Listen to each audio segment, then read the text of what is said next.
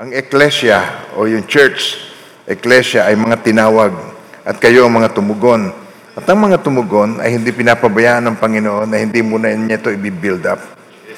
He brings us in, He builds us up, and then He trained us for, and then send us out.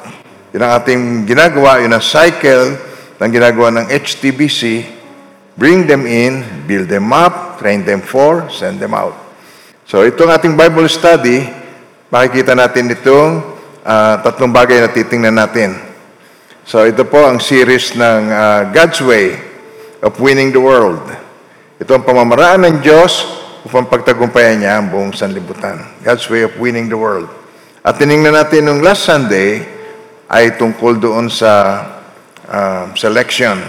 Miri-review ko lang kayo sandali na ito ay purposely, ito'y intentional, ito'y plano ng Diyos na nung sa Mark chapter 3 verse 14 to uh, 15, si Jesus umakyat sa bundok. Siya nanalangin ng magdamag. Kayo ba nakaranas ng manalangin ng magdamag? Hindi pa kayo nakakaranas nun. Ako'y nakaranas na nung nagpupuri, na natutulog pero nagpupuri, magdamag. Naranasan ko na yon. Lalo na nung bago pa lang ako sa aking pagsiserve kay Lord.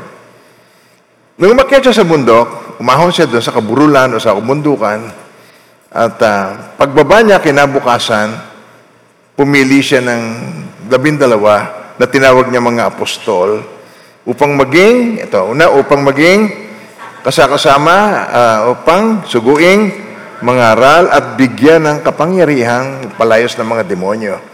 So ito yung tatlong bagay na titingnan natin sa mga susunod ng mga linggo. Tingnan natin yung uh, the principle of selection. So siya pumili, tinawag niya yung ng apostol, yung labindalawa.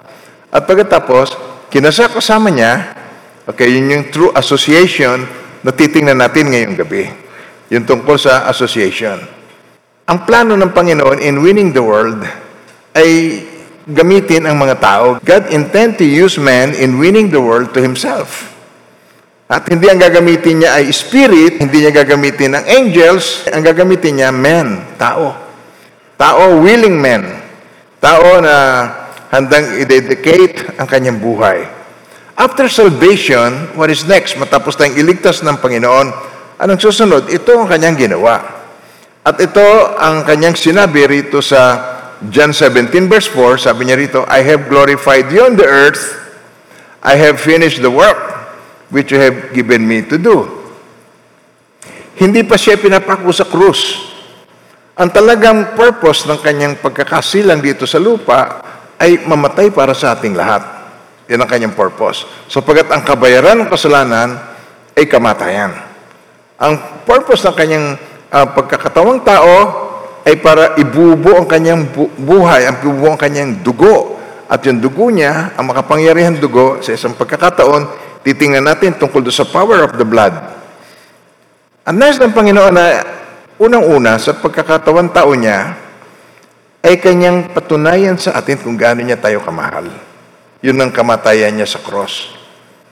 At gusto niyang patunayan sa atin ang kapangyarihan ng Diyos. Yun ang kanyang muling pagkabuhay. Siya namatay, katlong araw ay nabuhay siya na, na maguli upang patunayan niya muli ang power of God sa atin at makita natin ang kapangyarihan ng Diyos sa katauhan ng anak. Gusto niyang kilalanin natin ang kaligtasan natin sa pamagitan ng pagkilala natin, uh, pagkilala natin sa Ama, ang isa tunay na Diyos, at kay Heso Kristo na kanyang sinugo na ito ang tunay na kahulugan ng eternal life. Katiting ito sa John 17.3, sabi na, ano ang eternal life? Kung tatanungin, ano bang eternal life? Eternal na buhay. Ito ang tunay na kahulugan ng eternal life na ipinaliwanag ng Panginoong Heso Kristo mismo. Sabi niya, and this is eternal life. Sabay-sabay. And this is eternal life, that they may know you, the only true God, and Jesus Christ whom you have sent. So knowing Yahweh, the Almighty God, the true, the one and only true God, and Jesus Christ whom He sent, kilalanin natin. Yun ang eternal life. So pag kinilala natin, uh, magkakaroon tayo ng buhay na walang hanggan at maipapamuhay natin ang nais niya.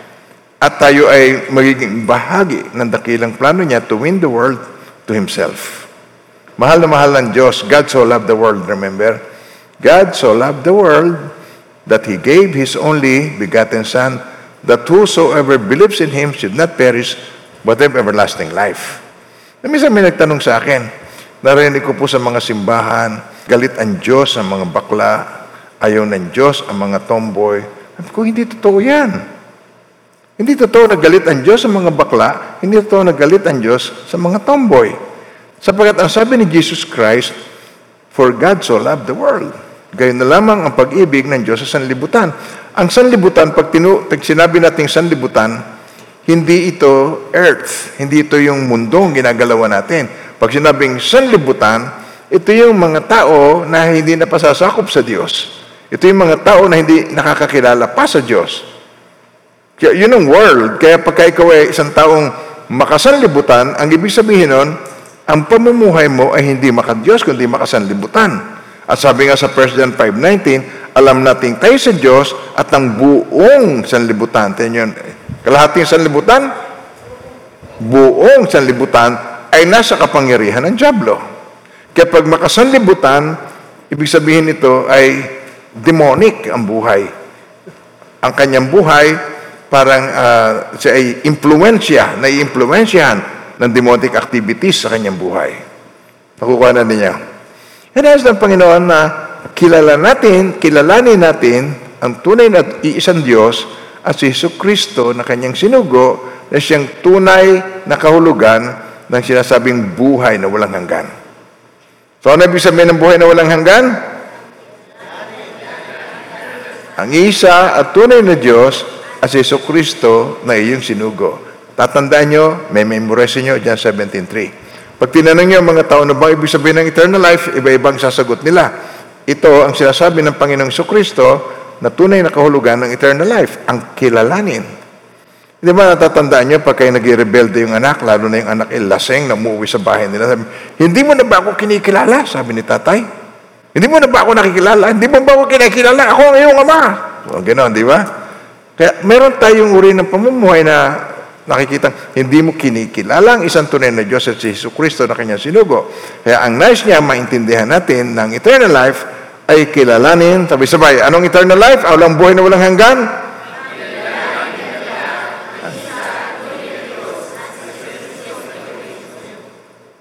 Very good, children. Now, ang titingnan natin po ngayong gabi ay ito, God's way to win the world through association. Association. Ang sabihin, yung makasakasama. At alam niyo naman na ating uh, Bible study umiikot po doon sa Mark chapter 3, verse 13 to 15. Umiikot doon at titingnan natin muli. Pagkatapos, sabay-sabay. Pagkatapos ay umahon si Jesus sa kaburulan, sa kabundukan, kasama ang kanyang mga pinili. Humirang siya, pagbaba niya, yung pagbaba niya in the morning, kasi magdamag siyang nag-pray. Then pagbaba niya in the morning, humirang siya ng labindalawa. Uh, tinawag niya ito na sila ay mga apostol. Upang, ano purpose? Makasakasama niya, suguin mga aral, bigyan ng kapangyarihan, magpalayas ng mga demonyo. Kaya titingnan natin yung tatlong bagay na ito sa susunod na linggo, impartation naman, yung bigyang kapangyarihan. In-impart sa kanila yung kapangyarihan. Una, ina, pinili. Kaya sabi ng Panginoon sa Kristo, hindi kayo ang pumili sa akin, ako ang pumili sa inyo. Upang kayo ay mamunga at manatili ang inyong bunga, yun ang kanyang purpose, sa kanyang pagpili sa atin. Okay, so ito, umpisahan natin ito dito sa Luke 22 verse 28 to 30. Ito. Sabi ng Panginoong Kristo, alam niyo ito yung time na ang Panginoong Kristo, uh, malapit na yung departure. Ang ministry, ang earthly ministry ng Panginoong Iso Kristo ay tatlong taon lang. Ulitin niyang word na ilang taon? Three years lang. Three years. Ang kanyang earthly ministry. So, nung nagsimula siya sa kanyang uh, paglilingkod na yon, alam niya na maigsi lang ang time. So, hindi siya nagsasayang ng time. Ginawa niya kalaga, kalagad ang kanyang nararapat gawin. Kaya nung nanalangin niya, sabi niya, ginawa ko ang nais mong ipagawa sa akin. Tatandaan niyo John 17.4 na tiningnan natin kanina. At ano yung ginawa niya? Ano yung ginawa niya ngayon? Sabi niya, itinrain niya yung mga tao na pinili niya. Tinrain. Training through training na sa ibang kahulugan, sa biblical na kahulugan, discipleship training. Tayo ay meron ding discipleship training. Actually, PID, Personal Intentional Discipleship. Apagkat hindi ka makakapag-serve sa Panginoon nang wala kang training. Kaya ang ginawa niya rito, doon sa multitude na sumusunod-sunod sa Kanya, hanga sila eh. Hanga sila sa pagpapagaling ng mga may sakit, sa mga miracles, pagbuhay ng mga patay. Hanga sila eh. Actually, yung isang religious leader na si Nicodemus pumunta sa kanya isang gabi. Sabi niya, Rabay, nalalaman namin kayo guro na mula sa Diyos sapagkat wala makagagawa ng kababalaghang ginagawa ninyo malibang ang Diyos ay sumasa kanya. Di, nakakatuwa na yun dahil meron nang kumikilala sa kanya na siya ay guro mula sa Diyos, teacher from God. Hindi ba? Sabagat ang Diyos ay hindi nakikita, in, in, in, invisible siya. Pero pagka siya kinilala na ng isang religious leader, hindi ba yun ay nakakatuwan? Actually, yan ay isang bigat na task. Hindi yan simpleng task na ginawa ng Diyos para sa iyo at para sa akin. Sabagat kinakailangan ang mga tao ay manalig o maniwala ng malalim na ang tawag ay pananalig. Malalim na paniniwala ay pananalig, faith. Ngayon, kinakailangan ang tao magkaroon ng faith sa Kanya. Kinakailangan ng mga tao ay magkaroon ng malalim na pananampalataya sa Kanya. At, hin- at paano mo magagawa yon kung hindi ka naman nila nakikilala? Nung araw, kalaro ka lang nila. Pagkatapos biglang nung lumaki kayo, sasabihin ako ang daan, ang katotohanan at ang buhay. Hindi ba? Ano masasabi mo, Rem? Ako at ang ama ay isa. Anong gagawin mo doon? Baka isa ka sa nakikibato. Ito eh, kalaro ko lamang eh. Hindi ba? Lumaki sila sa isang maliit na lugar. So, hindi madali ang kanyang task. Hindi madali. At sa kahirapan nga nito, ipinako siya sa krus hanggang sa maiga ang kanyang dugo. Ngunit yun talaga ang dapat niyang gawin.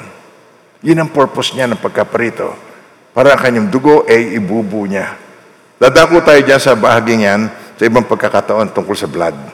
Sa ngayon, ang titingnan natin itong proseso na ito, how to win the world, kung paano pinagtagumpayan ng Panginoon, ng ang Diyos, ang sanlibutan. Hindi siya mabibigo, siya nagplano. Hindi siya maaaring mabigo. Tiyak na mangyayari. Ito na nga, kayo nga patotoo eh. Kami nga eh, kami nga na mga matitigas ang ulo at matitigas ang puso at maraming makasanlibutang pamumuhay, ay hinipo ng Panginoon at ito kami ay kabahagi ng kanyang takilang plano. Sabi mo sa katabi mo, ikaw pa? Wala kang, wala kang uh, maaaring ikatwiran sa Panginoon. Ikaw pa. Oh, tinan niyo po. Ito sabi niya, marapit na siyang umakyat sa langit. Marapit niyang matapos ang kanyang earthly ministry. Ilan yung earthly ministry ni Jesus? Ilang taon? Three years. Huwag niyo nakalimutan lagi yung three years. Tatlong taon lang yan. E sa tatlong taon yon, nag-spend siya ng more or less. Ito po, 13,240 hours sa kanyang mga disciples. Yun ang ginugol niya. Um, ibig sabihin nun, tinetrain niya ang mga ito uh, from 6 to 6. Pagsikat at paglubog ng araw, 6 to 6 at least. Man lang. Okay. Kaya kung masipag ang pastor, mag-spend sa iyo ito ng 1 hour a day. And 365 hours lamang a year. Kaya pag dinivide mo yung 13,200 something, 35 years bago ka maging katulad ng disciples. Kaya sabi mo sa katabi mo, kaya pala. Kaya pala ganyan laang ang marami, di ba? Kasi hindi siya masyado nag-spend ng time. Wrong. Ang pag-spend natin ng time kay Lord sa ating kapanahunan ngayon, 24-7. Kasama natin siya. Hindi niya tayo iniiwan, ipinababayaan man hanggang sa huling sandali ay kasama natin siya. Dadako tayo doon sa part na yon. Kaya alam niyo, kung hindi ka nalago, sabi mo sa katabi mo, ikaw lang yon. Ikaw lang yon, kaya hindi ka lumalago. Pero talagang totoo niyan, magtataka ka bakit may malago, may hindi, merong kaunti o merong mabagal, pero walang kalaguan at all. Hindi pa. Sapagkat ang kailangan dito ay yung mga willing vessels. Yung ikaw ay may kababaang loob at kinikilala mo ang Lordship ng Panginoong Kristo para ikaw ay maitrain niya. At gusto kanyang i-train. At sino sa inyo gustong magpa-train kay Lord? Pakitaas ang kamay. God bless you. Alam ng Diyos ang pagtaas ninyo ng kamay ay sincere. Kayo ang nanatiling kasama ko. Nasa progressive form na yun eh. Kayo ang nanatiling kasama ko sa mga sa, uh, sa mga pagsubok sa akin, yung mga trials, sa mga pagsubok sa akin. Kung paanong pinaglalaanan ako ng Ama ng Kaharian, gayon din naman pinaglalaanan ko kayo ng dako sa aking kaharian. Now, kayi, sabay-sabay, kayi kakain at iinom na kasalo ko at luluklok sa mga trono upang mamahala sa labindalawang angkan ng Israel. English, please. But you are those who have continued with me in my trials. And I bestow upon you a kingdom, just as my Father bestowed one upon me, that you may sit and drink at my table in my kingdom and sit on thrones judging the 12 tribes of Israel. Amen po. Sino ang gustong makasalo ni Jesus? Pagkitas ang kamay, hindi ba? Makakasalo ka niya sa hapag, makakasama ka niya, darating yung araw na yon. Hindi na yun magtatagal. Sa ating panahon ngayon, hindi na yun magtatagal. Sabi rito sa John 15 verse 26 to 27 ay ganito. Ang reliance ng Panginoon ay, ay ang Holy Spirit. Kasi yung power natin, kulang. Ang iyong good intention, kulang. Pero sa inyo naman, marami naman tayong magagandang intention, di ba? Kulang. Sabi mo sa katabi mo, kulang. Hindi sapat. Ang kailangan natin ay magpakababa. Ang kailangan natin ay tanggapin natin ang empowerment na pinagkakaloob sa atin ng Holy Spirit of God. At hindi niya tayo iniiwan, ipinababayaan, hindi niya tayo iniiwang nangungulila. Kasama natin siya paging sa huling sandali. Always remember that. At dahil sa mahal na mahal niya tayo, ang purpose niya ng pagbaba dito sa lupa ay upang makasakasama, upang suguing mangaral, upang bigyang kapangyarihan, mag, mag, mga, uh, mag, magpalayas, magpagaling na may sakit, magpalayas ng mga demonyo, ini-empower niya ang church. Amen po. Sa so John 15, 26 to 27, ngunit ang patnubay, ang espiritu ng katotohanan ang paparito mula sa Ama, susuguin ko siya sa inyo, buhat sa Ama, at siya Sabay-sabay. At siya ang magpapatotoo tungkol sa akin at magpapatotoo rin kayo tungkol sa akin. Sapagkat sa pasimula pa ay yun ang importante doon sa association. Sa pasimula pa ay kasama ko na kayo. At dahil doon pinagkalooban niya tayo ng Holy Spirit para ma-empower tayo, ang Holy Spirit ang magpapatotoo pero hindi siya maririnig ng mga tao ikaw ang maririnig ng mga tao. Kaya magpapatotoo rin kayo tungkol sa akin. Why? Because the Holy Spirit is indwelling. Tayo ay indwelling place ng Holy Spirit of God pag tinanggap mo si Yesu Kristo. Natatandaan niyo yung figure? Nung hiningahan sa ilo, nandun yung spirit, soul, and body, kabuuan ng tao. Pero nung magkasala, nagkasala, naging empty ang spirit. Ulit natin. Spirit, soul, body.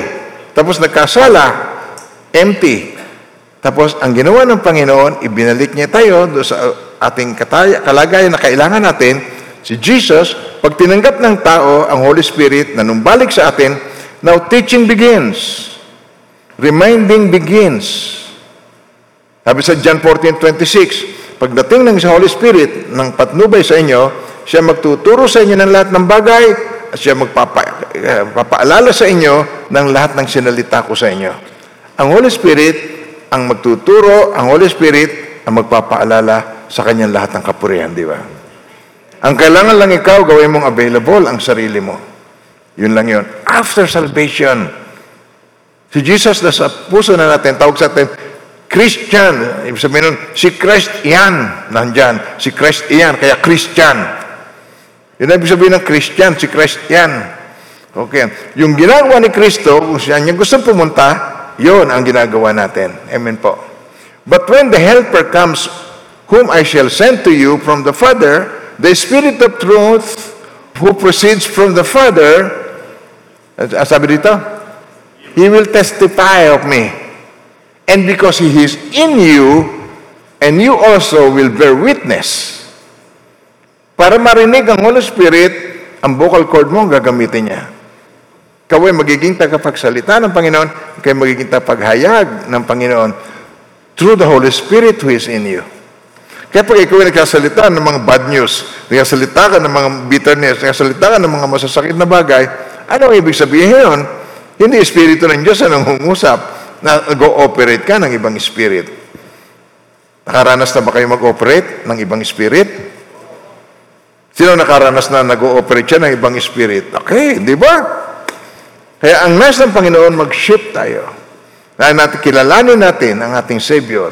At siya, papatnubayan niya tayo. When the helpers comes, whom I shall send to you from the Father, the Spirit of truth who proceeds from the Father, He will testify of me, and you also bear witness because you have been with me from the beginning because of associating with Jesus Christ. Now, ang, ang tutungnan natin ngayon, association, ano ibig sabihin ng association?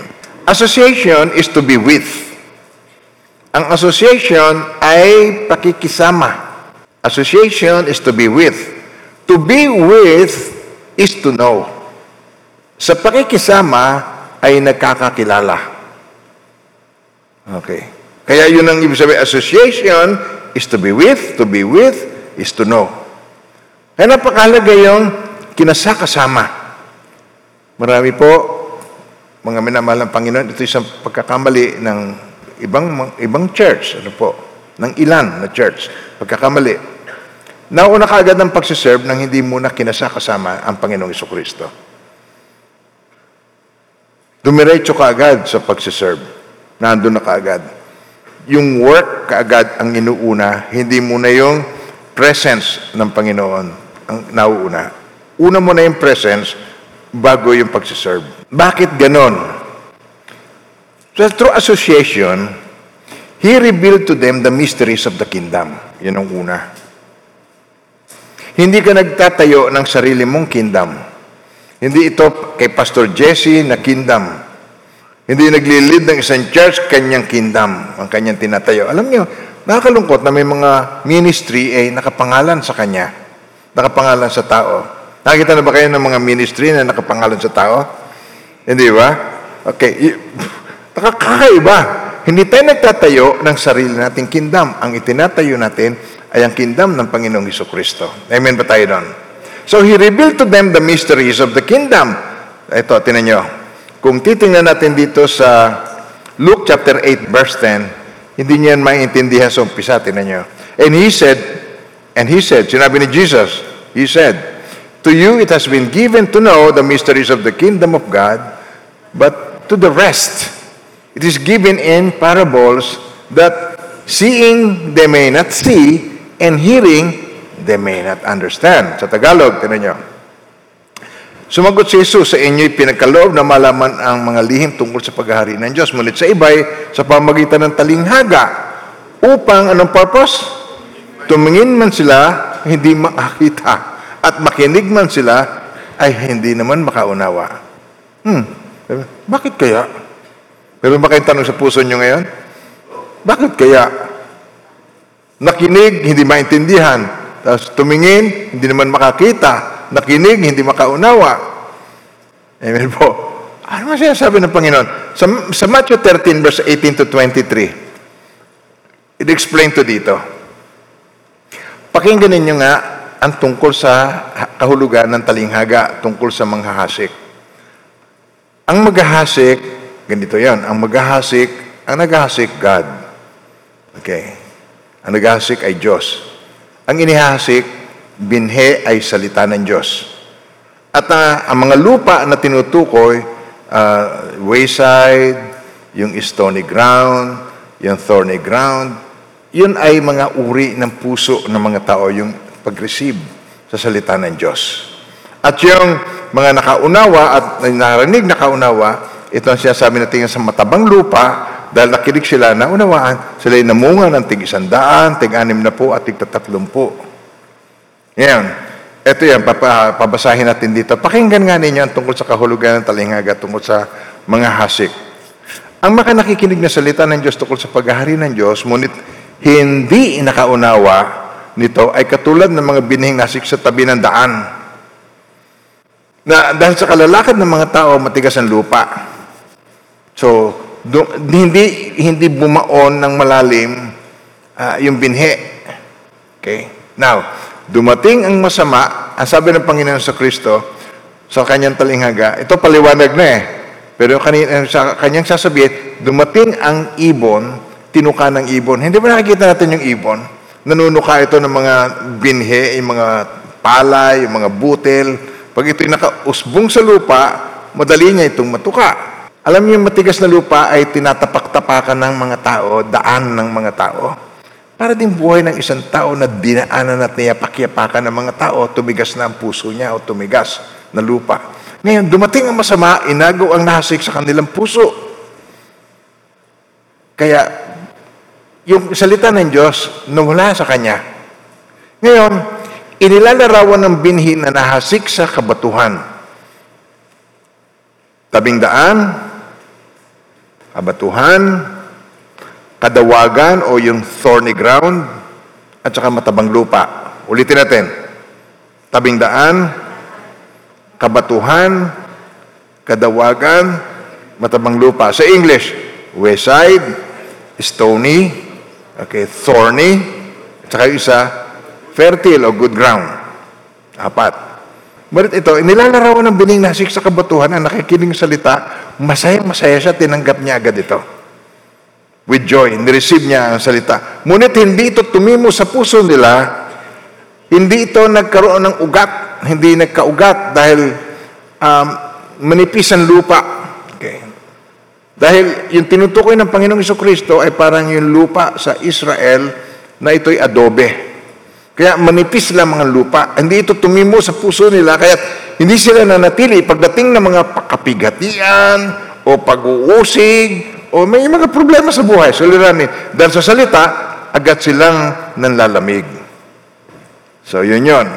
Now, inilalarawan naman ng nahasik sa dawagan o yung thorny, yung uh, maraming tinik, dawagan, at na, nakikinig ng salita. Ngunit, so, nakinig ng salita, ngunit naging abala sa mga bagay ukol sa mundong ito at naging maibigin sa mga kayamanan.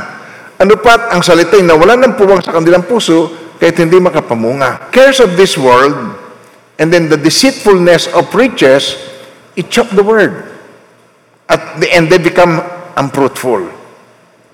So, ito yung na-receive niya among the thorns, he who hears, sabay-sabay.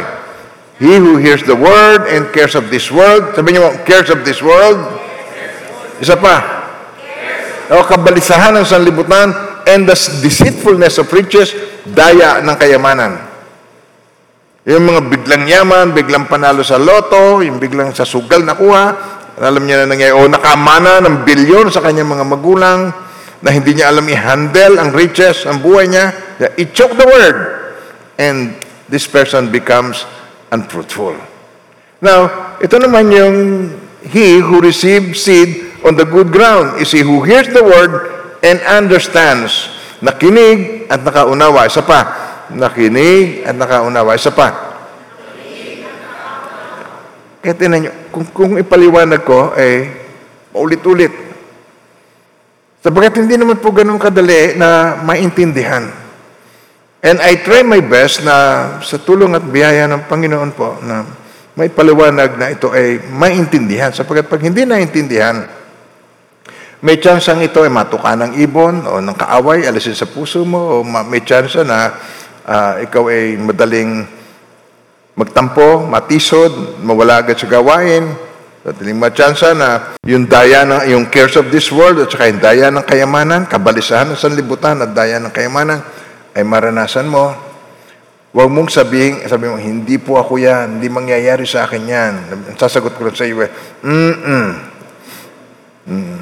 Kaya, ang kailangan sa atin dito, ang tiwala ay huwag sa sarili. Ang tiwala natin ay sa banal na espiritu na ipinagkaloob sa atin.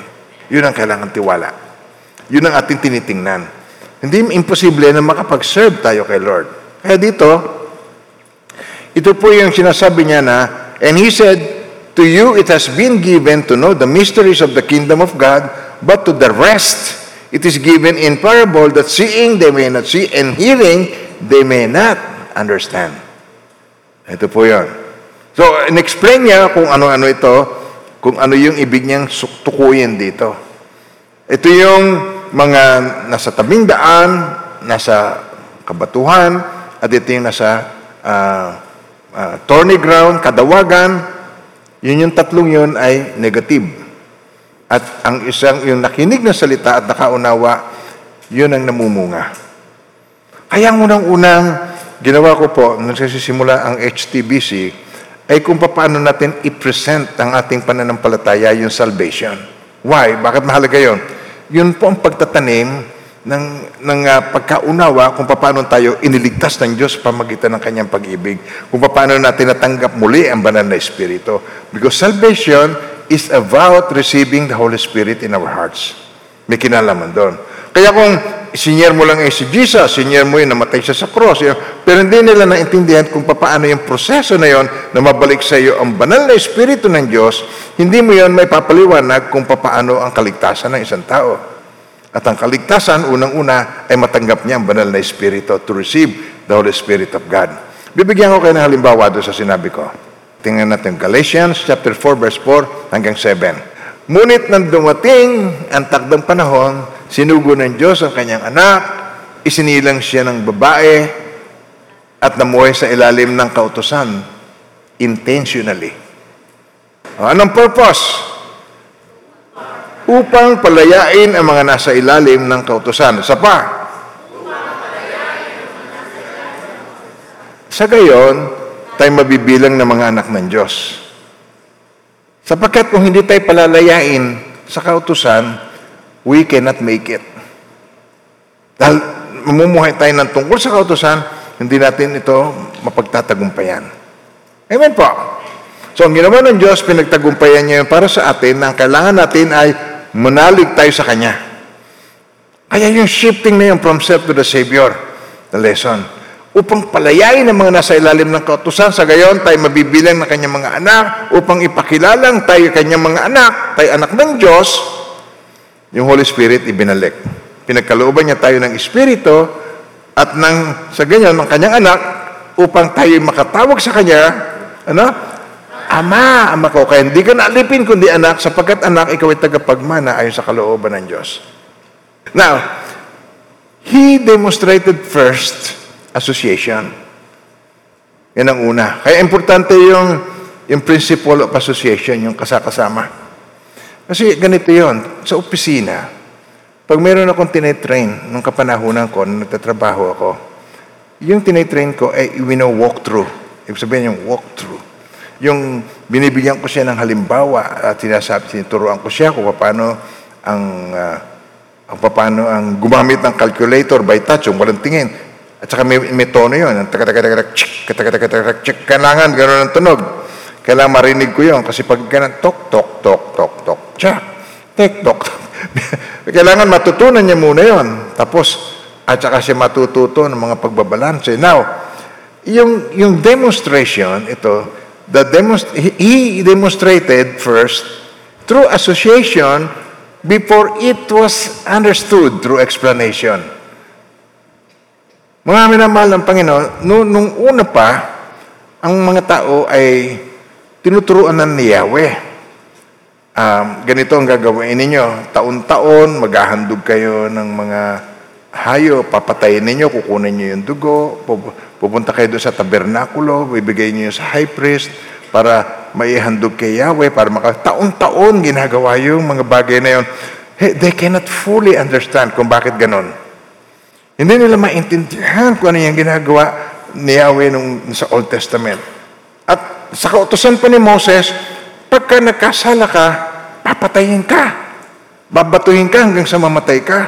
Kahit yung naubusan ka lang ng panggatong at nagkataong Sabado at namumulot ka ng patpat, ito yung insidente sa Bible. At namumulot ka ng patpat, pag ikaw ay nahuling namumulot ng patpat, eh, pansaing lang ho namin to. Anong saing-saing? Pak, pak, babatuhin hanggang sa mamatay. Kaya nakita natin marami siguro nagkalat na patay nung panahong yun na binato. Kaya nung ang Panginoong Kristo, ito na naman ang gusto nilang gawin doon sa babaeng nahuli sa akto ng pagkakasala, sinadya. Pero ikinorek ng Panginoon. Gusto niya tayong i-correct association and then explanation. Hindi mo maintindihan ng basta instruction lang. Association muna and then explanation. So you can understand. Maintindihan mo, pati ang church eh, church ka ng church, hindi mo naman alam ang ibig sabihin ng church. Saan ang galing yung salitang church? Uh, ecclesia. Eh, sa may iglesia. Sa, sa Tagalog, iglesia. O, ekle- ano ibig sabihin nun? So yun ang galing sa dalawang word. Ekkaleo mula kung saan tinawag. Kaya yun ay ecclesia, yun ang congregation. Mga minamalang Panginoon. Ma, ma, yung, yung bilis na yun, naintindihan ba ninyo yun? Na yun lamang, church, yung word na church, para maintindihan natin. At titingnan natin yan sa ibang pagkakataon, ang tawag doon, ecclesiology. Right now, ang tinitingnan natin dito, yung pamamaraan ng Panginoon, yung uh, principle na itinuro sa atin dito, na kung paano tayo through selection, through association and through impartation para magampanan natin ang kalooban ng Panginoon in winning the world in Jesus' name. Not by might, no by power. Kasi John 14.6, sabi niya ganito. Sabi niya, Ako ang daan, ang katotohanan at ang buhay, walang makapupunta sa Ama kundi sa pamamagitan ko. Inexplain niya ito. Kaya sa unang, sa unang sagupaan, hindi ito maiintindihan kaagad. Well, sa, sa verse 9 ng John 14, sabi niya ito. Itong uh, si Felipe, sabi niya, gusto namin makita ang Ama. Makita lang namin to, sapat na sa amin. Eh, sabi ng Panginoong Kristo, matagal na ninyo akong kasama, sabay-sabay. Mat Mo, isa pa. Felipe, di yata't hindi mo pa ako nakikilala? How long have you been a Christian and you are not yet sure, hindi ka pa makasiguro kung sino ba si Kristo? Sino si Kristo sa iyo? Siya ba'y tao lamang? Nagagess niyo ba ako? Kasi pag narinig mo yan sa ibang mga doktrina ng ibang mga church, o tulad ng sa mga uh, ibang religion, si, si Jesus Christ ay anak ni Jose. Siya si Isa, anak ni, ni Joseph. At kung siya ay tao lamang, hindi siya pwedeng maging tagapagligtas. Sa Diyos na nagkatawang tao para tayo mailigtas. Sabayot kung siya tao lamang, o mabuting tao lamang, o mabait na tao lamang, tulad na sinabi ko sa inyo noon, si Jesus Christ ay hinding-hindi pwedeng maging isang mabuting tao. Sabi sa katabi mo, never. Hindi pwede na si Jesus ay maging isang mabuting tao. Hindi ba siya nagkatawang tao? Pero he can never be a good man. Hindi siya maaring maging good teacher. Hindi siya ma- maaring maging propeta. Yung sinasabi ng iba na siya ay prophet, alam niyo kung bakit? Because he claimed to be God. How can a prophet of God claim that he is God and he is still good prophet of God? Paano siya magiging good man? Sinabi niyang siya ay Diyos. Hindi siya maaring maging good man, hindi siya maaring good teacher. Ang isa lamang ang pwede sa kanya, siya Diyos. Sabi mo sa katabi mo, siya Diyos. At pinutaya, pinatunayan niya ito, power of God, nang siya namatay at nabuhay na maguli, na ipinredict niya, paulit-ulit niyang ipinaliliwanag, siya papatayin at mabubuhay na maguli. At sa pagkabuhay ni Jesus, doon natin nakita na tayo may pag-asa. Amen ba tayo doon? Now, tinan niyo. In the presence, in His presence, they could learn all that they needed to know. Lahat ng kailangan nating matutunan sa Kanya at maunawaan sa Kanya sa presence niya. Kaya napakahalagang ina-acknowledge mo ang presence ng Panginoon. At alam niyo, kahit yun nabuhay na maguli at nakita nilang tumaas at tumakyat at nakaupo ngayon sa kanang kamay ng Ama, kasama pa rin natin siya. At sabi niya, itong iniwan niyang pangako, hindi ko kayo iiwang nangungulila. Ako isa sa inyo. Kasama niyo ako maging sa huling sandali. Huh! Paano magagawa na yan? sapagkat siya hindi tao lamang. Siya ay Diyos. Amen. So ito, ang sabi niya sa Mark 3.40, numirang siya labindalawa, tinawag niya mga apostol upang maging kasakasama niya, suguing mangaral. Amen po. Ito ang kanyang purpose. They are called to preach, to heal, and to cast out demons, but we must not fail to realize that first, unang-una, we must be with Him. Yun ang kailangan. Huwag mong unahin yung humayo ka agad. Kaya alam niyo po nung uh, bagong dating ako rito, kasama ko itong mga original kong limang kababaihang matatanda na ngayon, nakatulad ko. Pero ang instruction ko sa kanila, huwag kayong mag-share. Uh, dito kayo, pan panuurin niyo ako, tingnan niyo yung ginagawa ko. Kasi sa aking ginagawa, may na-encounter kami mga demonize. May na-encounter kami na pinapalayas sa Diablo. Meron kami na-encounter na may sakit na nagaling. At nakita nila yon. Ay hanggang ngayon, itong mga kasama ko noon, matatanda ng katulad ko, ay kasama ko pa rin. Nakita nila rito ay hindi lamang salita, kundi kapangyarihan ng Panginoon. Yan nakita ng mga kasama ko. So, itong uh, pamamaraan ng Panginoon, after the whole day's work, pagkatapos ng isang buong araw na sila ay kasama niya, tinetrain, their questions are being answered. Ah, sir, ano ba ibig sabihin nito? Eh, bakit ganito? Hindi namin mapalayas. Ano yung... Eh, tinatanong nila ang Panginoong Kristo. Hindi ba ang sarap Pagka ang ikaw ay uh, nag evangelize tapos ang leader mo ay si Jesus mismo. Diba? Ako, eh, grabe. Nalakad na naman tayo ni Lord.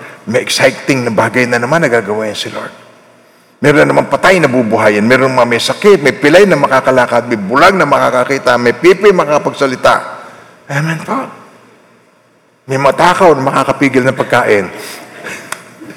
At dito, una-una nilang nakita rito ang lesson ay yung forgiveness. Forgiveness.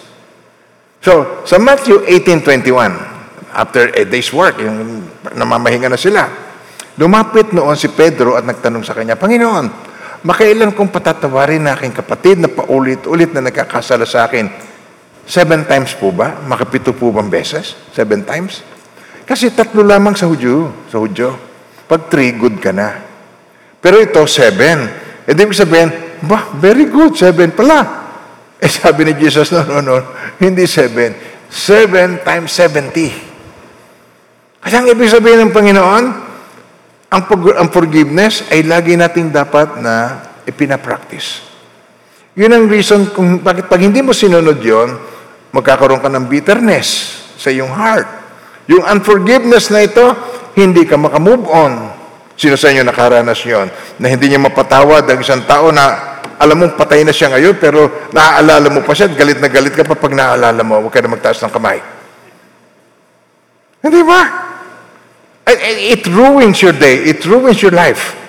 Kasi hindi ka makapagpatawad at may mga pagkakataon pati sarili mo, hindi mo mapatawad. Alam ko yon. Nangyari sa akin yun na hindi ko mapatawad ang sarili ko. Naliligo ko, sinasampal ko ang sarili ko, hindi ko mapatawad sa nagagawa ko. Dahil paulit-ulit, hinihingi ako ng tawad.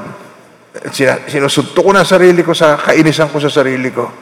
Hindi ko naiintindihan na ang grace of God, kailang beses kang pwedeng patawarin? Seven times 70. Ang hinihintay lang ng Panginoon ay yung pagpapakumbaba sa Kanya. Isang araw makaka-breakthrough ka, isang araw matatagpasan mo, mapagtatagumpayan mo, at makakapag-serve sa Kanya. There is now no more condemnation to those who are in Christ Jesus. Wala na tayo sa ilalim ng batas ng kasalanan at kamatayan sapagkat pinalaya na tayo ng batas ng Espiritu na nagbibigay buhay. Amen. Now, ito pa, itinuro ng Panginoong Kristo is about prayer and fasting. Tinuro niya yan. Through association, tinuro niya yung prayer and fasting. Hindi na sa Old Testament, nagpray-pray and fast din sila. Pero dito, na-encounter nila mismo sa Matthew chapter 17, verse 14 to 21. Pagbalik nila, may dinatnan silang maraming tao. Lumapit ang isang lalaki, lumuhod sa harapan niya at ang sabi, Ginoo, mahagwag po kayo sa anak kong lalaki, siya po'y himatayin at lubhang nahihirapan kong sinusumpong sapagkat madalas siyang mabuwal sa apoy o kaya mahulog sa tubig. Now, dinala ko na siya sa inyong mga alagad. Anong sabi? Ngunit, ang inyong maalagad, mga alagad, hindi nila siya mapagaling. Tapos binalingan ni Jesus ang kanyang mga alagad. Sumag si Jesus, lahing walang pananampalataya at matitigas ang ulo. Ini-expect niya yung kanyang mga alagad ay makapagpapagaling din. Tayo binigyan niyang kapangyarihan, authority na makapagpagaling. Huwag kayong mag-hesitate.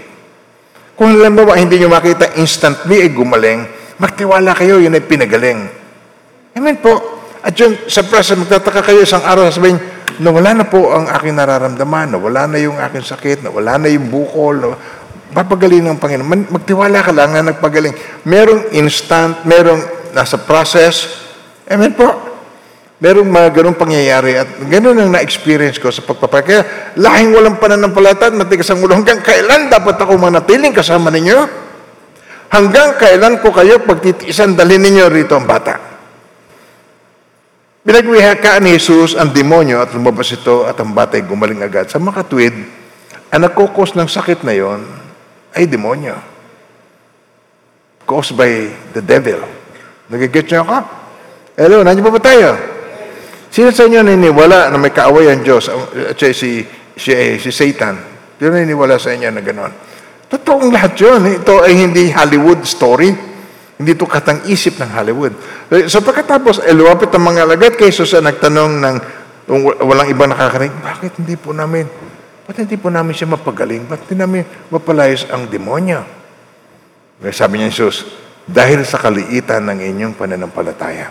Isa pa, dahil sa kaliitan ng inyong pananalig. Yun, yun ang issue. The heart of the problem is the problem of the heart. Tatatandaan niyo yun? Sabi mo, sa, sabi mo ulit, as always. The heart of the problem is the problem of the heart.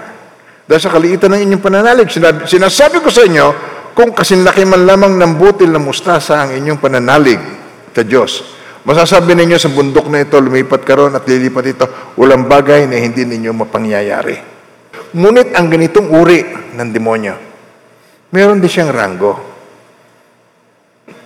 Meron din siyang mataas na posisyon. Sabi niya, ang ganitong uri ng demonyo ay hindi mapapalayas kundi sa pamagitan ng pananalig, panalangin at pag-ayuno. Mi- Imimix mo ito ng prayer and fasting. Kaya tinuro niya, hindi laging prayer lang. Merong mga pagkakataon, you need prayer and fasting para mapangyari mo yon. Paano nangyari ang lahat ng yun? Ay tinuro niya through association.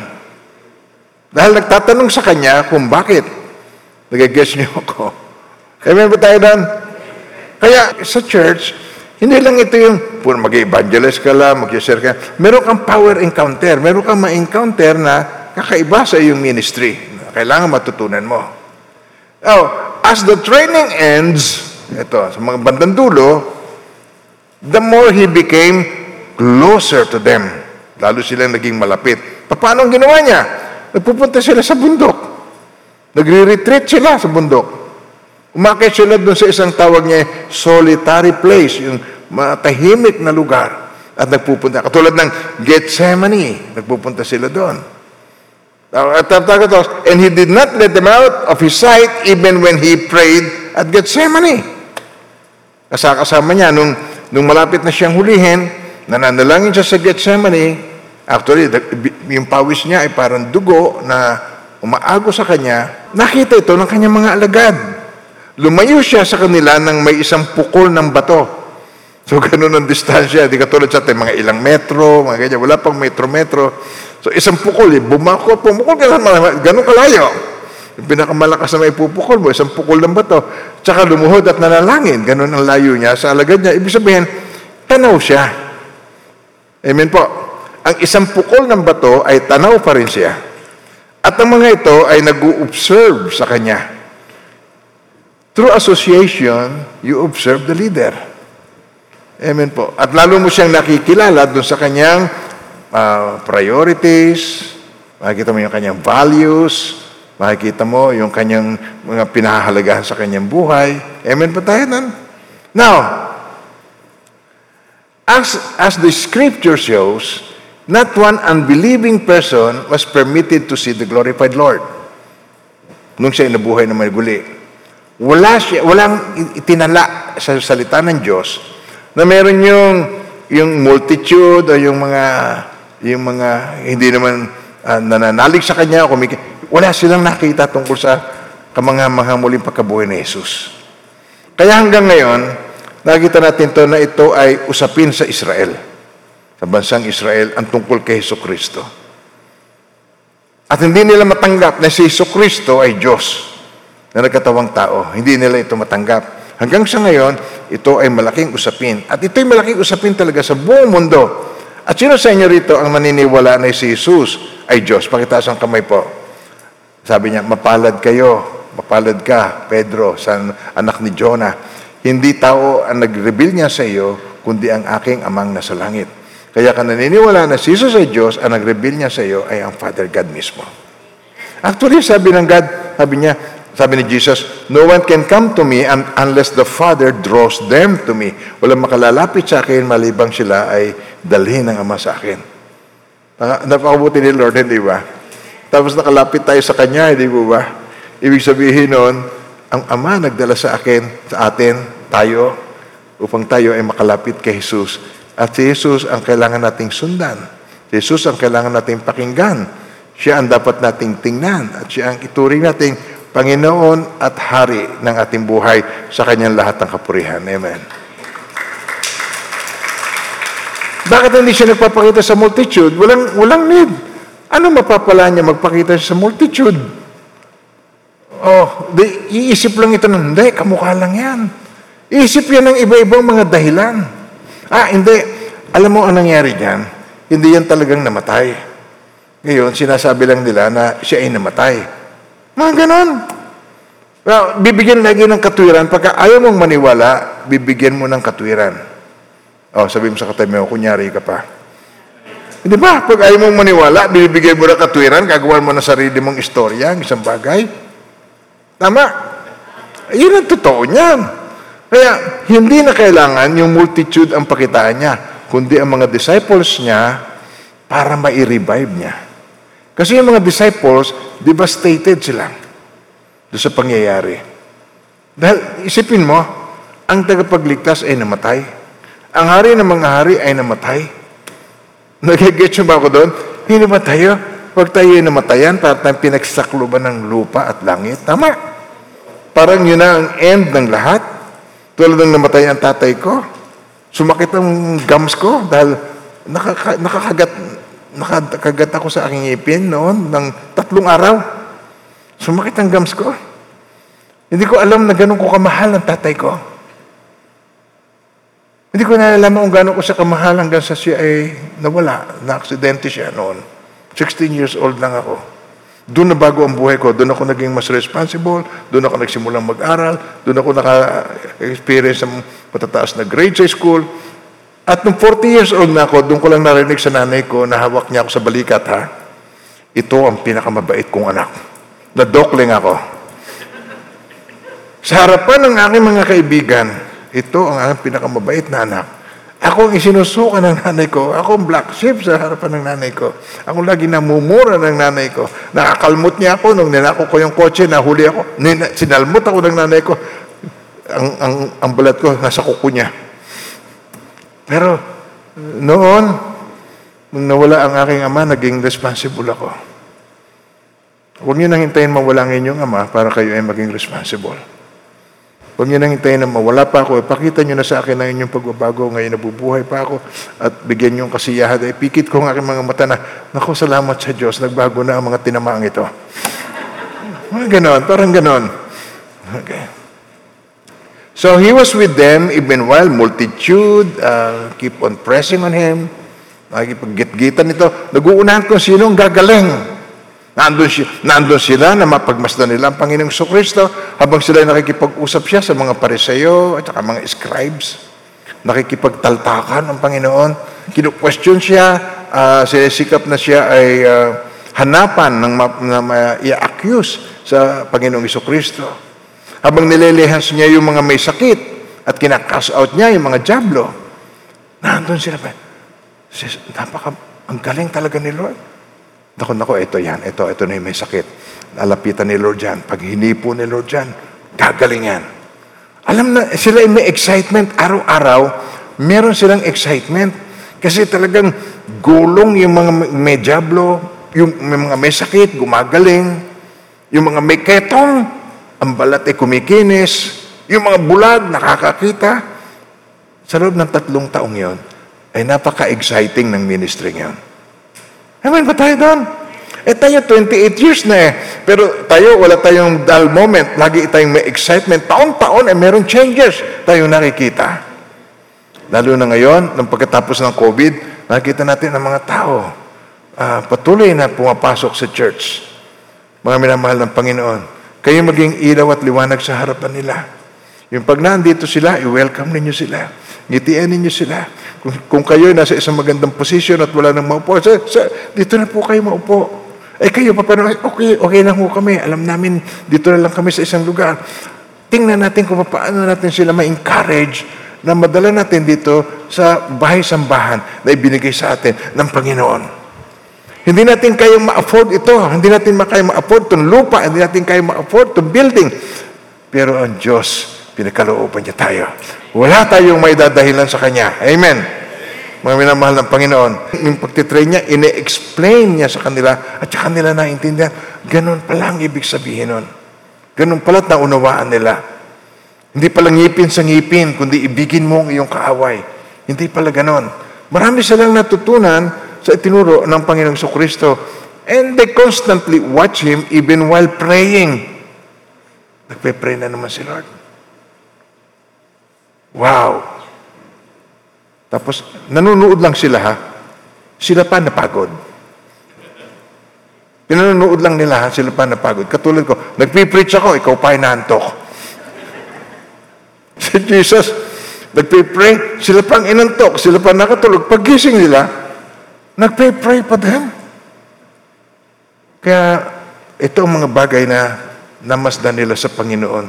Kaya hindi nila napigilan ng kanilang mga sarili na magpaturo sila. Walang privacy si Lord. Walang privacy. Nandun lagi.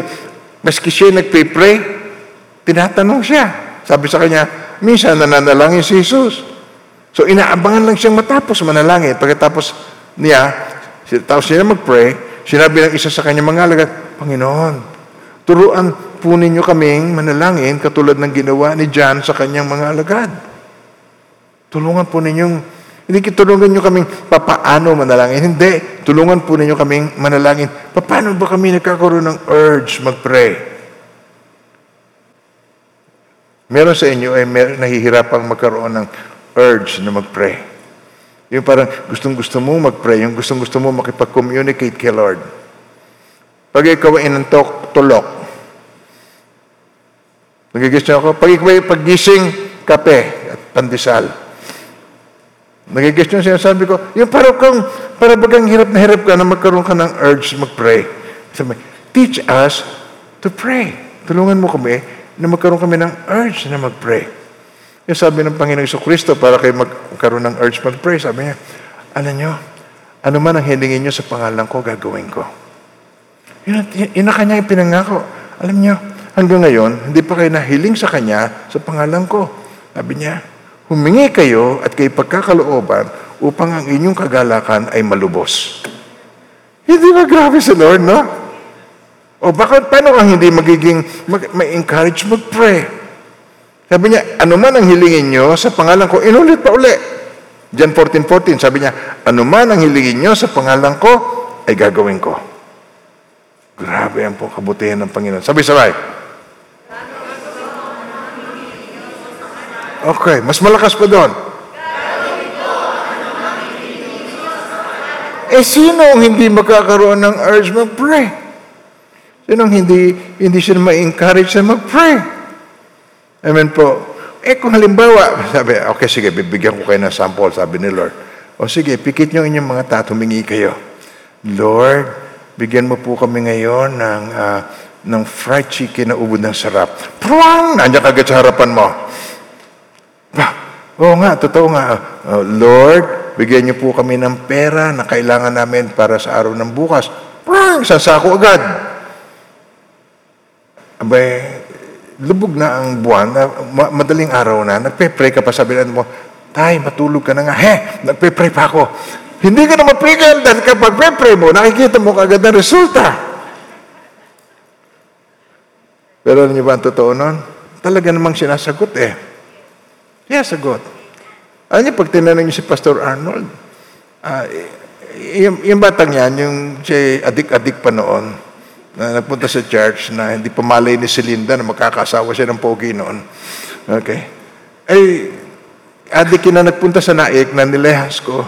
Pagkalehas ko, natumba siya. At pagkatapos buhat noon, na iba na, hindi na umalis ng naik buhat noon, naging taga-naik na. Hanggang sa siya binless ng Panginoon. Wala siyang mataas na pinag-aralan, pero ang bawat ipag-pray namin, kung bakit talaga hanga ko. Siya lang ang tanging kaisa-isa na pag pinag-pray namin, kitang-kita mo kaagad. At tulad ba, sabi niya, Pastor, ayoko na po ng napakatagal sa abroad. Uh, hilingin natin kay Lord. Uh, maging six months na lang ako. Sabi ko, okay, uh, pray tayo. Panginoon, hinihiling ng iyong anak. Uh, six months, pero ayoko po ng six months. Gusto ko po three months. Binigyan siya one month. Grabe, one month, one month, one month doon, one month dito, tapos may sweldong pareho. Nakikita ko yung, uh, kung ano man ang hilingin, uh, ginagawa ng Panginoon. Pero may kinalaman po sa recipient. According to your faith, let it be to you. Ayon sa iyong pananampalataya, mangyari sa iyo. Sabihin nyo ngayon, ayon sa aking pananampalataya ay mangyayari sa akin. No, isa pa, ayon sa aking pananampalataya. At sino ang hindi may encourage doon mag-pray? Sobra ka naman. Hindi ba? Huwag ka lang ihiling sa kanyang pangalan na sabi niya eh. Hindi pwedeng ilagay, ang panalangin mo, hindi pwedeng ilagay ang pangalan niya. Panginoon, sa pangalan ni Jesus, malaman ko ang tatama sa loto. Ay, hindi ka mabibigyan ng Lord, no? Kasi wala sa pangalan niya yan. Pag ang hililingin mo sa pangalan niya, Panginoon, magbago nawa ang pananaw ng aking anak. Alang-alang sa indakilang pag-ibig upang siya mag-serve sa iyo. Aba, eh, kalooban ng Diyos yan.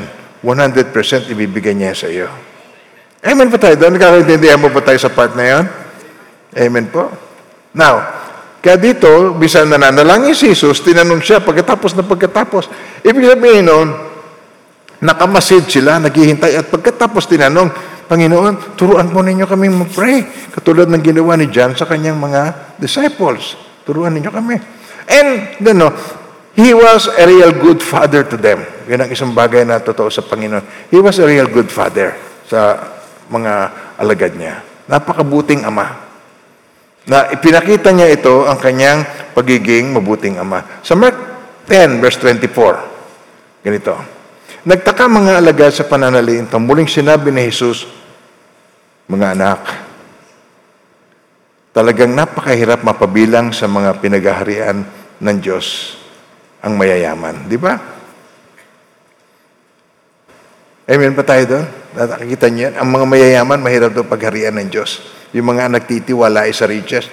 Alam niyo ba, mga mayayaman, eh, hindi kinasusuklaman ng Diyos. Hindi galit ang Diyos sa mayaman. Ang ayaw ng Diyos ay yung tiwala sa kayamanan.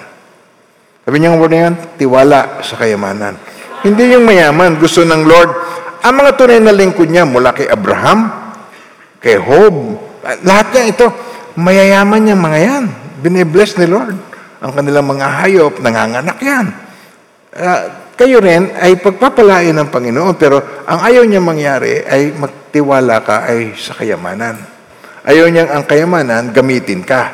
Ang gusto ng Diyos, ang kayamanan ay gamitin mo tumulong sa nangangailangan, um, tumulong sa um, nakikita mong need ng mga tao, at ituring mo na yung pananalapin yun ay hindi iyo, kundi katiwala ka lang ng Diyos at sinasabi ng Diyos, bigyan mo ito, bigyan mo yon. Mga minamahal ng Panginoon, amen ba tayo doon? Hindi ko sinasabi na sa akin yung ibigay. Ang sinasabi ko ay yung, uh, ang tiwala mo kung anong sabihin sa'yo ng Lord, susundin mo siya. At pag ginawa mo ito, nalulugod ang Diyos sa iyo. Ikaw ay daluyan ng mga pagpapala ng Diyos. Kaya lalo kanyang ibe-bless para lalo kang magamit ng Panginoon. Amen ba tayo doon? Nag-get ba ako doon? Okay. Now, bilang mabuting ama, marami siyang mga bagay na naituro. Nagtaka mga alagad sa pananalitang ito. Muling sinabi ni Jesus, mga anak, talagang napakahirap mapabilang sa mga pinag-aharian ng Diyos. Yan ang sinasabi ng Panginoong Iso Kristo. Ang, ang, ang kinaword dito ay mga anak. So pag ikaw ay sinabihan na, alam mo anak, ganyan, pag sinabi ka, tinuturing kang anak, hindi ba ikaw pag sinabihan ng tatay mo ng anak, ikaw eh, di ba? Na- Na-amen ba tayo doon? Amen. Na-miss ko yung part na yon. Nasabihin sa akin ng daddy ko, anak, mag-aral ka naman ng multiplication table. Agos ang luha ko. Hindi mo alam ang multiplication table. First year ako noon. So also, he spent time with others like Zacchaeus. Kilala niyo ba si Zacchaeus? Yung pandak na tax collector na mayaman. Uh, si taksil sa kanilang bayan dahil siya tax collector ng Rome, ng Romans. Ngayon, ito yun, sa Luke um, chapter 19, Uh, di natin, verse 1 to 10. Okay, verse 1 to 10. Nabalitaan ni Zacchaeus na papunta si Jesus. Kinakwento ko lang sa inyo na nag-spend ng time si Jesus kay Zacchaeus. Si Zacchaeus ay traidor. Traidor ito sa kabansang Israel. Ang pinaglilingkuran niya ay mga Romans. Uh, pero, nakakarinig na si Zacchaeus tungkol doon sa mas madali pa sa camel ang pumasok sa butas ng karayom kaysa mayaman pumasok sa kaharian ng Diyos. Tapos nakaharap siya sa harap ng salamin, nakita niya, ang gara ng suot niya, siya mayaman kasi siya ay chief tax collector, hepe ng BIR. So, ibig sabihin nito, ubod ng yaman tong taong ito. Now, nung mabalitaan niya darating si Jesus, ito, pumasok si Jesus sa Jericho, naglakad sa kabayanan, noon, uh, may mayamang puno ng mga publikano, ang publikano, tax collector. Okay. Siya ay chief na nang, nangangalang sa Keyo. Pandak siya. At pinagsikapan niyang makita si Jesus upang makilala kung sino ito. Naririnig niya tungkol kay Jesus, gusto niyang makilala. Ngunit siya napakapandak at dahil sa dami ng tao, hindi niya makita si Jesus. Eh, ang lalaki ng mga Israelita, eh, nandun siya sa iba ba, hanggang bewang lamang siya. Okay, ngayon, Patakbo siya nagpauna, tumakit siya sa puno ng sikomoro. Okay, upang makita si Jesus ang nagdaraan. Akit siya sa puno kagad. At nakaukyabit siyang ganyan sa puno at tinatanong niya si Jesus. Ayan na, darating na si Jesus. Darating na. Eh, nung mapatapat si Jesus sa kanya, pagdating ni Jesus sa dakong iyon, siya tumingala. Ah, sabi niya, laking gulat niya, alam ang pangalan niya. Sakeo, bumaba ka agad sapagkat kailangan kong tumuloy ngayon sa bahay mo. Tayo yung muna yun, kailangan kong, sabay-sabay, kailangan kong tumuloy ngayon sa bahay mo. Doon ako kakain sa inyo, sa iyo. Pero ang mga mga, kilala niya si Sakeo. All the while, yung lakad ni Jesus na yon, ang agenda niya ay si Sakeo. Alam niyo ba na kung kaya ka naririto, ikaw ay agenda ng Diyos. Ikaw ang agenda ni Lord ngayong gabing ito. Meron siyang gustong ipaunawa sa iyo. Gusto niyang ikaw ma-deliver sa religious spirit ang HTBC ay isang, hindi isang relihiyon. Itong HTBC, ang itinuturo natin ay isang magkaroon tayo ng close na relasyon sa Diyos. Na yung relationship na ito na very close na pag ikaw ay nagpipray, pag ikaw ay nagpupuri, nararanasan mo ang kanyang presensya. Napakahalaga na maranasan ang presensya. At ipinararanas niya, hindi sa lahat, sa mga nananampalataya sa Kanya ipinararanas niya ang kanyang presensya. At pagdating niya doon, sabi niya, sa Keo, bumaba ka agad sapagkat kailangan kong tumuloy ngayon sa bahay mo. Kaya nagmamadaling bumaba si Zacchaeus, tuwang-tuwa. At tinanggap niya si Jesus. Nandun sa kanya yung excitement. So lahat ng nakakita to, nagbulong-bulungan. Nakikituloy sila sa isang makasalanan. Alam niyo yung mga religious people, ayaw nila na nakikisalamuha sa mga makasalanan. Ang mga banal, ang tingin sa sarili ay napakabanal. Pag ikaw ay nakikitungo sa makasalanan, ikaw ay nadidefile. Narinig mo na ba yung salitang yon? Nadidefile. Ngayon, lahat na nakakita, tinan nyo to. Si Jesus, tapos si Zacchaeus na makasalanan na kanyang agenda, at maraming mga tao doon sa paligid na doon na gusto rin makita si Jesus. Pero sa halip na hangaan nila si Jesus na si Jesus pala walang pinipili. Si Jesus pala lahat ay mahal niya, pantay-pantay. Sa halip na ganon, nakita mo ba yung ginawa ni Lord? Di ba ginawa ni Jesus? Nakikituloy siya sa makasalanan. Ang napansin kaagad nila ay pamumula. Gusto nilang pulaan yung ginagawa ni Jesus na nakikitungo siya sa makasalanan. Eh sabi naman ni Jesus, hindi naman ako naparito para sa banal. Naparito ako para sa mga makasalanan. Sino sa inyo makasalanan? Pakitaas ang kamay. Sa'yo naparito dahil sa iyo sa akin. Ako'y makasalanan din. Amen po. Kaya, ito ngayon, sa verse 8, tinan niyo. Tumayo siya sa kayo, sabi niya, ito sabi niya, Panginoon, Ibibigay ko po sa mga dukha ang kalahati ng aking ari-arian. Biglang nagbago ang kanyang sense of value. Yung dating tinetresyo niya, dating kayamanan sa kanya, ah, nakita niya na ito ay dapat ipamudmud ko, dapat itulong ko sa iba. Why hoard? I- ibibigay ko po sa mga dukhang kalahati ng aking ari-arian. Ako, ako yung may nadaya. Sino man? Eh, siyempre, tax collector eh. Para yung mama niya, kailangan mandaya yan. May compute yan ng babayad ka ng tax na malaki. Sino, apat na ibayo ang isasauli ko sa kanya. Anong sabi ni Jesus? At sinasabi sa kanya ni Jesus, ang kaligtas ay dumating ngayon sa sambahayang ito. Lipirin ni Abraham ang taong ito. Napakabuti ni Lord. Yung presence lang niya, kumain lang siya doon sa bahay. Si Zacchaeus, nagbago ang sense of values. Kaya pag ang Panginoon dinatnang ka, dumating sa puso mo, hindi maaring hindi magbabago ang sense of values mo. Amen po. Gets niyo ako? Pag hindi, pag hindi, hindi. Nagagets niyo ako? Hindi maaaring hindi. Yung presensya lang niya. Oh, amen po. Pagkatapos, sa verse 10, tingnan niyo.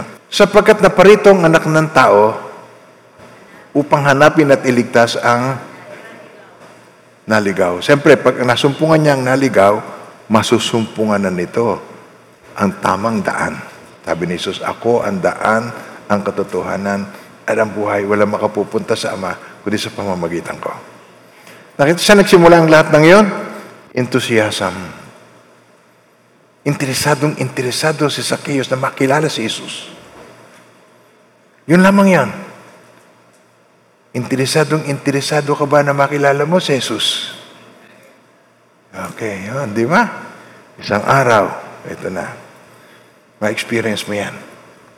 Ma yung turn around na yan, ma-experience mo. Kaya si Jesus, nag-spend din siya ng time sa iba, hindi lang sa mga disciples niya. Nag-spend siya ng time kay Bartimaeus. Sino to si Bartimaeus? Ito yung bulag. Si Bartimaeus. Ngayon, sa Mark chapter 10, verse 46 hanggang 52, okay, tingnan natin to. Dumating si Jesus sa Jericho kasama ng kanyang mga alagad at marami pang iba. Nang umalis na sila roon, ay naraanan nila isang bulag na nakaupo sa tabi ng daan at nagpapalimos. Siya si Bartimeo, anak ni Timeo. Oh, hindi ko na papaliwanag yung mga pangalan yun, hahaba tayo. Nang marinig niyang naroon si Jesus, na taga Nazaret, sumigaw siya ng ganito, Jesus, anak ni David, mahabag po kayo sa akin. Sigaw siya, Jesus, anak ni David, mahawa po kayo sa akin. Pinagsabihin siya ng mga tao, Shh! Tumahimik ka. Lalo pa siyang nilakas, Jesus, anak ni David, mahabag ka sa akin. Lalo niyang hindi lakas. So, eh si Jesus naman, di mo kailangang ilakas eh. Agenda siya ni Jesus. Alam niyo, yung kasakasama niya ang Panginoong Kristo through association. Sa pagsama-sama, marami siyang uh, ipinakikita sa kanya, ipinakikilala ang kanyang karakter, pinakikilala yung kanyang ugali, pinakikilala niya na siya kayang, kayang abalahin sa kanyang lakad. Yung mga stops, he, he could stop. Kaya tumigil siya, yung stop niya ngayon, at kanyang sinabi, tawagin ninyo siya. At tinawag nga nila ang bulag. Oh, matuwa ka. Taksan mo ang loob mo. Tumindig ka. Pinatatawag ka niya. Be of good cheer. Yan ang sabi, be of good cheer. Tinatawag ka. Iniwaksi niya ang kanyang balabal. Alam niyo yung balabal, ang palatandaan na siya bulag. Kasi uh, para, para hindi ka banggain o para uh, eh, um, yung mga tao na makakasalubong mo iilag sa iyo kasi alam niya na ikaw ay bulag eh, di tatabi na sila para hindi mo sila mabangga. So, minaksi niya ang kanyang balabal. ng kanyang pagiging bulag. Palakros siyang tumayo at lumapit kay Jesus. Anong ibig mong gawin ko sa iyo? Alam ba ni Jesus kung anong gusto ng bulag? Tumawag eh. Jesus, anak na David, tawag ka sa akin. Alam niya kung anong gusto nito. Agenda siya ni Jesus. Pero alam niyo, gusto niyang bigkasin mo kung ano yung iyong pangangailangan. Gusto niya sa pagpipray mo ay maging specific ka. Grabe, di ba? Yan ay tinuro niya sa kanyang mga alagad. Ganito pala si, si ang guru natin, ang Panginoon. Ganito pala siya. Kahit alam na niya, tatanungin ka pa, gusto niyang bigkasin mo yon. Say the word. Ano ibig mong gawin ko sa'yo? Sabi niya, Guro, ibig ko po sanang makakita. Okay. Sinabi ni Jesus, humayo ka. Magaling ka na dahil sa iyong pananalig. Sabay-sabay, humayo ka dahil sa iyong pananalig. Isa pa, Hindi ba ikaw lalong susunod? Pag nakikita mo na ganito ang personalidad ng Panginoong pinaglilingkuran mo, hindi ba ikaw lalong gaganahan sumunod? Hindi ba lalo ka ma-excite sa bawat araw na magkakasama kayo? Amen ba tayo doon? So, ito ngayon na naka-experience siya. Sabi niya dito, pumayo ka, magaling ka na sa iyong pananalig. Noon din nakakita na siya at sumunod kay Jesus. Amen. Yung, yung babae sa balon, yung Samaritana, tatandaan niyo yung Samaritan woman, na tanghaling tapat umiigib sa balon. Tapos si Jesus, sabi niya sa babae niya, humingi siya ng maiinom. Okay. Pagkatapos, nang bibigyan na siya ng babae, sabi niya, kung nalalaman mo lamang kung sino ang humihingi sa iyo, ikaw ang hihingi sa kanya at bibigyan kanya ng tubig na dalisay. Sabi niya, paano kayong, paano niyo ako ba makakaigib dito sa balon? Eh, wala naman kayong pang-igib. Oh, so marami siyang ipinaliwanag na sa babae tungkol sa yung kung paano ka masasatisfy sa iyong pagkauhaw. Sabi niya. Tapos sinabi niya, uh, sabi niya, nung magtatanong pa siya, tawagin mo ang iyong asawa. May papaliwanag siya. Tawagin mo ang iyong asawa. Sabi niya babae, Sir, wala po akong asawa. Tama ang sinabi mo. Apat na ang iyong naging asawa at ang kinakasama mo ngayon ay hindi mo asawa. So ito yung babaeng pasalin-salin sa lalaki. Ito yung babaeng hindi malaman kung ano talaga ang kanyang gusto. Ito yung isang babaeng uh, ang nangingibabaw sa kanya, laging gusto niya meron siyang pleasure na na na-experience. Kaya palipat-lipat siya sa kamay ng mga lalaki. Kaya sabi niya, ang kinakasama mo ngayon ay hindi mo asawa. Now, nung malaman niya na, na-perceive ko na kayo po ay isang propeta, ang mga ang ang aking pong ama ay uh, sumasamba diya sa bundok na yan. Pero kayong mga Hudyo, sabi niyo, sa Jerusalem lang dapat sumamba. Sabi niya, sinasabi ko sa iyo, hindi lamang si Jerusalem sasambahin ang Diyos. At dumarating, yung, yung sinasabi niya, dumarating ang panahon, ngayon na nga, na mga tunay na sasamba sa Kanya, ay sasamba sa Kanya sa Espiritu at sa katotohanan. Tatatanda niya yon? Sino nakakatanda na pakitaas ang kamay? Oh, okay, yung iba hindi nagtaas ang kamay, pero it's okay. Pero nakita natin doon, dito ang ipinaliliwanag niya rito, na siya yung Misaya, yung tinuturo niya doon sa babae. Pinakikilala niya. Sabi niya, ipakilala niya siya sa akin. Itong kausap mo, siya na ngayon. Kaya yung babae, excited na excited siya sapagkat hindi siya kinondem ni Jesus. So ang ginawa niya, humayo siya, ipinalita, ipinalita doon sa iba pang mga Samaritano ang tungkol kay Jesus at nagpuntahan yung mga tao doon at nung makausap si Jesus, pinakiusapan, Sir, mag-stay pa kayo rito ng mga ilang araw. So nag-stay si Jesus ng two more days. Nag-spend siya ng time. Amen. At sabi ng mga tao, hindi kami na, noon naniwala kami sa uh, kay Jesus dahil sa patutuo ng babaeng ito. Pero ngayon, naniniwala kami kay Jesus dahil nakakausap namin siya, dahil nakakasama namin siya. Alam niyo, yung principle na yun still applies today. Amen po ba tayo doon? Sapagkat sabi niya, hindi ko kayo iiwang nangungulila. Ako isa sa inyo, kasama niyo ako maging sa huling sandali. Dahil kasama natin ang Panginoon. Hindi niya tayo iniiwan na nangungulila. Paano natin masasabing kasama natin si Jesus? Prayer. Paano natin masasabing kasama natin si Jesus? Faith, pananalig na siya ay nasa iyong tabi. Amen po. Si Mary at si Martha ay gayon din. Mga, si Jesus, si Jesus Christ, siya ang kanilang small group leader na singles. Singles, small group leader. So ito, magkakapatid na si Mary, si Martha at si Lazarus. At namatay, si Lazarus nagkasakit, at nung pinatawag si Jesus, naghintay pa siya ng two more days.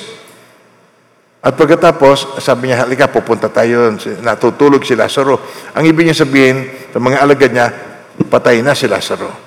So naglakad sila ng dalawang araw. Dalawang araw ang layo ng pupuntahan nila. Nung dumating sila doon, uh, si Lazarus mabaho na noong time na yon. Nung makita na siya nitong magkakapatid nito, si Mary at saka si Martha, pareho sila ng sinabi, Panginoon, kung narito ka lang, di sana namatay ang aming kapatid. Parehong yun ang sinabi nila. Ngayon, si Jesus Christ, napaiyak na siya. Kasi small group niya ito eh. Doon siya laging dumadaan sa lugar na yon at pinakakain siya. Pagkatapos, hindi pa siya nakikilala. Sabi niya, mabubuhay mo lang iyong kapatid. Alam po namin, sa, sa muling pagkabuhay ay mabubuhay siya muli. Sabi niya, ako ang resurrection and the life. He who believes in me, though he may die, he shall live again. Ako ang resurrection. Doon niya dineclare yung kanyang siya ay resurrection and the life. Kaya mga minamahal ng Panginoon, yung bawat insidente na ito, he spent time with the twelve and he spent time also with others. And now the Lord ang kanyang plano sa church, role of the church, ay ganito. We need to learn this lesson. Alam niyo, yung closed door seminars na ginagawa ng mga churches, lectures, cannot be used as a substitute to train disciples. Ang discipleship ay outside the church. Ang discipleship ay kung saan nandun ang mga kaluluwa. Children are not raised by proxy. Alam niyo mga minamahal ng Panginoon, ito yung pagkakamali ng mundo. Ang mga anak, ang yaya ay iPad. Ang yaya ng mga bata ay telebisyon. Ang yaya ng mga bata ay si Winnie the Pooh. May ba tayo doon? Ang, ang yaya nila ay yung kanilang multimedia. Ang yaya nila ay yung kanilang Facebook. Children are not raised by proxy. Souls are outside the church, not in classrooms. I-reach out ito ng mga disciples para i-spread nila ang good news at ma-experience nila ang goodness of God sa kanilang buhay. Change of lives, ma-experience nila. At sino magpapahayag ng good news na yun, mga minamahal ng Panginoon? Sa care group natin, care groups must be established and applied to help new converts doon natin sila tutulungan upang sila ay makakilala. Now, mga minamahal ng Panginoon, sa kahulihan, ito po ang aking panghuling um, masasabi, uh, itong verse na ito, sa Matthew 11, verse 28, Lumapit kayo sa akin, kayong lahat na napapagal, napapagal at nabibigatan sa inyong pasanin, at kayo'y pagpapahingahin ko. Pasanin ninyo ang aking pamatok at mag-aral kayo sa akin, ako'y maamo at mababang loob at makasusupong kayo ng kapahingahan para sa inyong kaluluwa. Ano yung kaluluwang nagpapahinga? Ito yung kaluluwang may kapayapaan sa kanyang puso. Alam mo, pag wala ka namang kapayapaan, ay wala kang kapahingahan. Kahit ikaw ay nakapikit ng mata, ang diwa mo ay gising pero pag ikaw ay mayroong kapayapaan, lalo't nakikinig ka ng mga halimbawa ay gospel songs, mga hymnal, nakikinig ka, mamaya mararamdaman, inaanto ka na, makakatulog ka. Amen ba tayo doon, mga minamahal ng Panginoon? Basahin natin muli, lumapit kayo sa akin. Okay, ready? Uh, tinan nyo, huwag kayong sa tao hahanap, huwag kayong sa tao uh, lalapit o ano man. Kundi sa Panginoon tayo lumapit. Sa Kanya tayo tumawag. Lumapit kayo sa akin, kayong lahat na napapagal at nabibigatan sa inyong pasanin at kayo'y pagpapahingahin ko. Pasanin ninyo ang aking pamatok, ang ibig sabihin yung kanyang aral, ang teachings niya.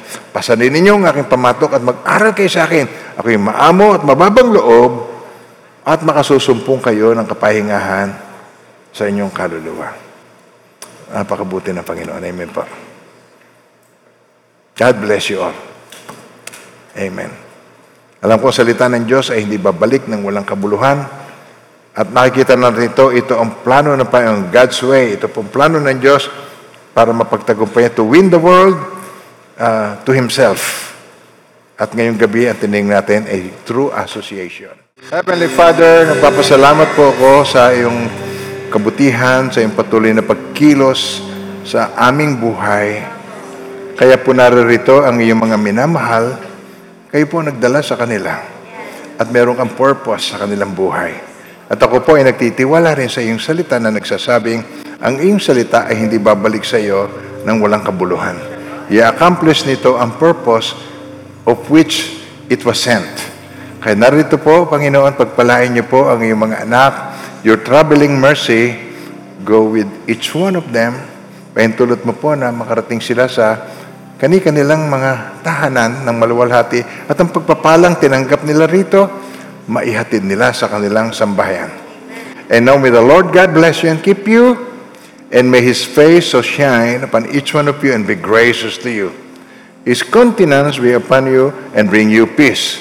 In the name of the Father, and of the Son, and of the Holy Spirit, in Jesus' mighty name. Oh, amen and amen.